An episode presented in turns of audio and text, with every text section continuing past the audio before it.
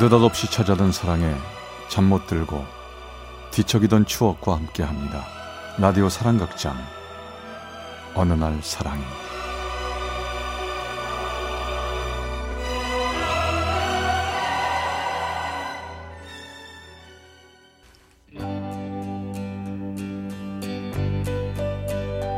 Sometimes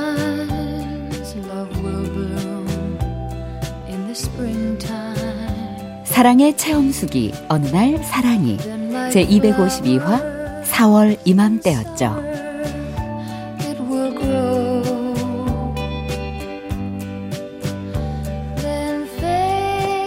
제가 어릴 때 우리 집은 꽤 부유한 편이었어요. 우리 가족이 쓰고 남은 방에는 고향을 떠난 유학생들이 새들어 살았는데요. 저랑 같은 고등학교에 다니는 진선이도 그중 한 명이었죠. 어느 날 진선이의 고향 오빠가 진선이를 만나러 우리 집에 왔던 길에 저하고도 인사를 하게 됐죠. 진선아 뭐해? 어? 손님 오셨네? 수키야, 들어와. 나 순천 살 때 우리 옆집 살던 고향 오빠인데 응. 나 본다고 놀러 왔어. 아 안녕하세요. 네 안녕하세요 김순평입니다. 아, 순평이 오빠는 서울에서 대학교 다니고 있고 오빠 수키는 나랑 같은 반 친구이자 주인집 딸이야. 아 주인집 딸은 무슨 그냥 친구지. 아 얘들아 나가자 내가 맛있는 거 사줄게 이 공부하느라고 힘들었을 텐데 오늘은 우리 좀 놀자 우와 진짜요? 야 신난다. 오, 신난다. 뭐 사주실 뭐 건데요? 사줄 거예요? 뭐 사줄 거예요? 따라와 우리 많이 먹자.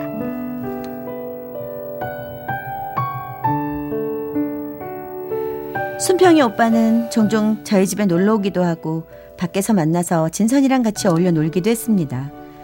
그렇게 별 걱정 없이 살던 우리 집 가정 형편이 무너진 건 제가 고3 때였죠.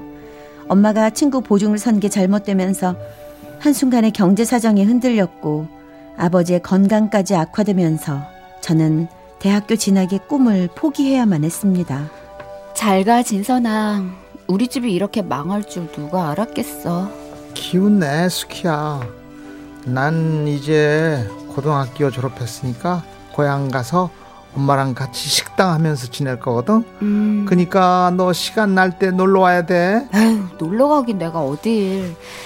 에휴, 나도 이제 취업해서 얼른 돈 벌어야지. 아, 그럼 수키야. 너 힘들 때 순평이 오빠한테 연락해 봐. 오빠도 서울에 아는 사람 없어서 되게 외로울 걸. 너 순평이 오빠 연락처 알지? 응? 고등학교 서무과에 취직하게 된 저는 일을 해도 우울하고 집에 와도 우- 외로웠습니다. 그런 순간에 저에게 즐거움을 주는 사람은 친구 진선이를 통해 알게 된 순평이 오빠뿐이었죠.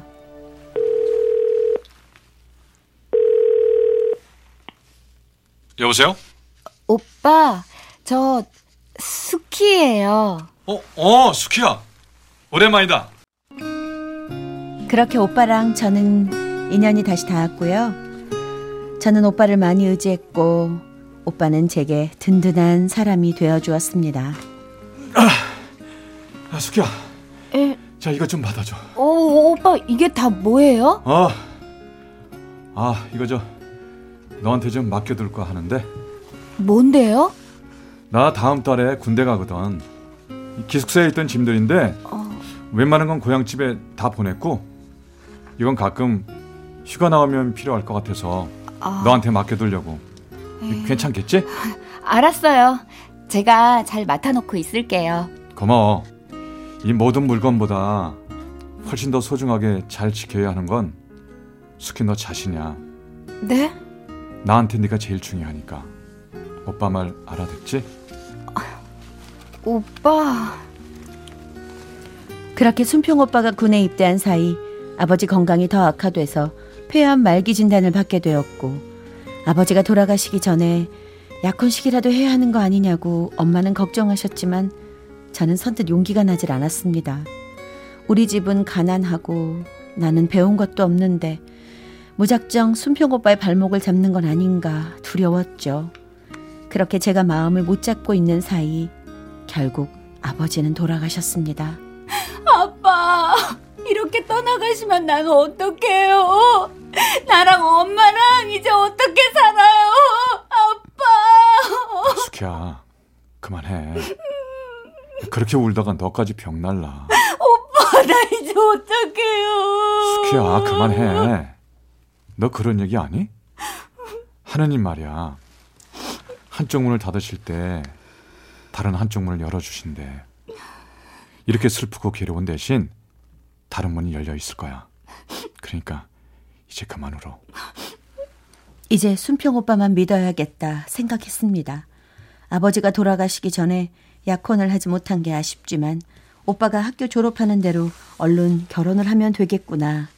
그렇게라도 오빠 곁에서 위로받고 싶었죠. 하지만 오히려 더 큰 상처가 저를 흔들어 놓았지요.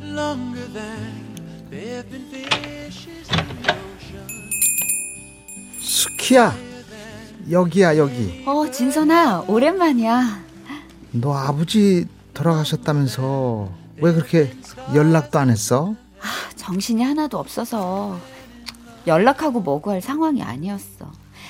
음, 근데 우리 아버지 돌아가신 건 어떻게 알았어? 음 순팽이 오빠한테 들었지 아, 그래? 오빠랑 계속 연락하는구나. 오빠가 말 안 하디? 순팽이 오빠 군대 있는 동안 내가 편지도 많이 보내고 면회도 자주 갔었는데 아, 그랬어? 사실은 나 아주 어릴 때부터 내가 오빠를 좋아했거든. 너랑 오빠랑 사귀는 거 알면서도 나도 계속 오빠를 좋아했어. 그게 미안해. 그랬었구나. 난 전혀 몰랐네. 요즘 순평이 오빠네 집 형편이 좀 어려운 거 알지? 그래? 음, 난 처음 듣는 얘긴데. 오빤 그런 얘기 잘 안 해. 그래.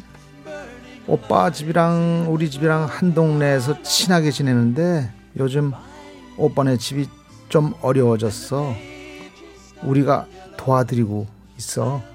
아, 오빠는 왜 그런 얘기 나한테 안 했을까? 아이, 내가 괜한 소리 했나 보다. 그렇잖아도 너도 마음 안 좋을 텐데. 아니야. 오랜만에 너 만나니까 좋다 얘. 역시 오빠를 놓아주어야 할 것 같았습니다. 우리 집도 형편이 안 좋은데 오빠한테 부담을 줘서는 안 될 일이죠. 오빠라도 마음 편하게 진선이처럼 부잣집 딸 만나서 살 수 있으면 좋은 일이잖아요. 그리고 진선이랑 따로 만나고 있으면서 나한테 아무 얘기 안 했다는 것도 기분이 좋진 않았습니다. 헤어지자고? 결혼을 하는 게 아니고 이제 와서 우리 헤어지자고?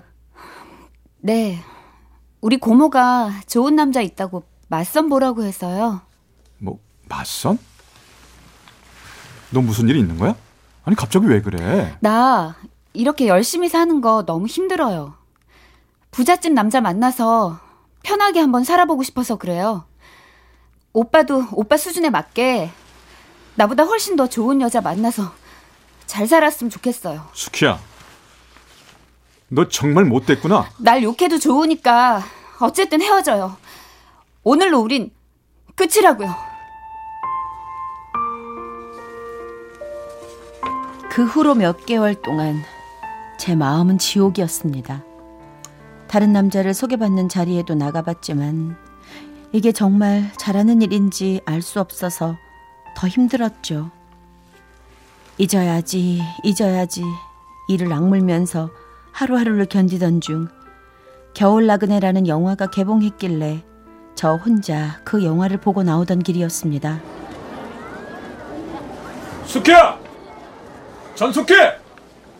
내 이름을 부르는 소리에 돌아보니 극장 로비 저쪽 사람들 속에 순평 오빠가 보였습니다. 저는 오빠가 너무 보고 싶었지만 등을 돌렸습니다. 빠른 걸음으로 극장을 빠져나왔죠. 야 수키야. 극장 밖에는 봄비가 쏟아지고 있었습니다. 야 수키야. 너 거기, 너 거기 안 설 거야? 전수키. 놔요. 나 그냥 가게 내버려 달라고요. 아이, 비 오는데 이게 뭐 하는 짓이야? 감기 걸리면 어쩌려고? 상관없으니까. 아이, 이손 놓으라. 못 놔. 아니, 안 놓을 거야. 네가 정말 나 사랑하지 않는다면 아무렇지도 않게 날 대할 수 있어야지. 왜 날 피하는 건데? 말하고 싶지 않아요. 너도 날 좋아하잖아. 아니요, 안 좋아해요.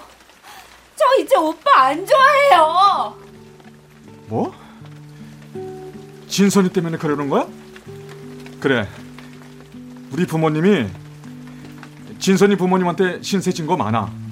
그래서 차마 진선이 마음을 냉정하게 뿌리치지 못했어. 하지만 내 마음 속에 너뿐이라고 진선이한테도 확실하게 말했었어. 근데 왜날못 믿는 거야? 이제 와서 그런 말이 다 무슨 소용인데요? 우리 헤어졌잖아요. 이미 다 끝났다고요. 그런데 왜 날 보고 피하는 건데? 왜 날 쳐다보지도 못하냐고? 쳐다보면 쳐다보면 오빠를 다시 보면 내가 흔들릴까 봐 내가 오빠 붙잡고 매달릴까봐 스키야. 오빠가 너무 좋으니까 너무 좋아서 헤어지고 싶었다고요. 난 오빠한테 해줄 게 그것밖에 없으니까. 야, 그런 바보 같은 소리가 어딨어? 몰라요. 나도 내가 왜 이렇게 바보 같은지 모르겠다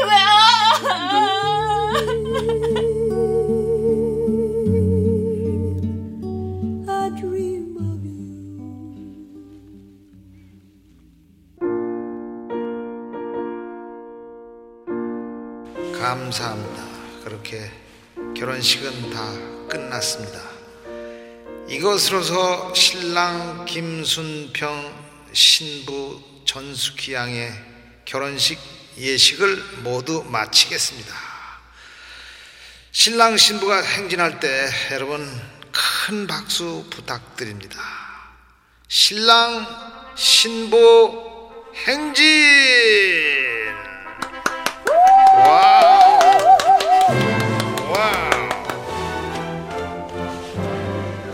그렇게 결혼한 우리 부부가 어느덧 50대가 됐습니다. 시간이 정말 빠르지요? 남편의 젊은 시절을 꼭 빼닮은 우리 두 아들을 보고 있으면 저 녀석들도 밖에 나가서 예쁜 사랑을 하고 있겠지 하고 부럽답니다.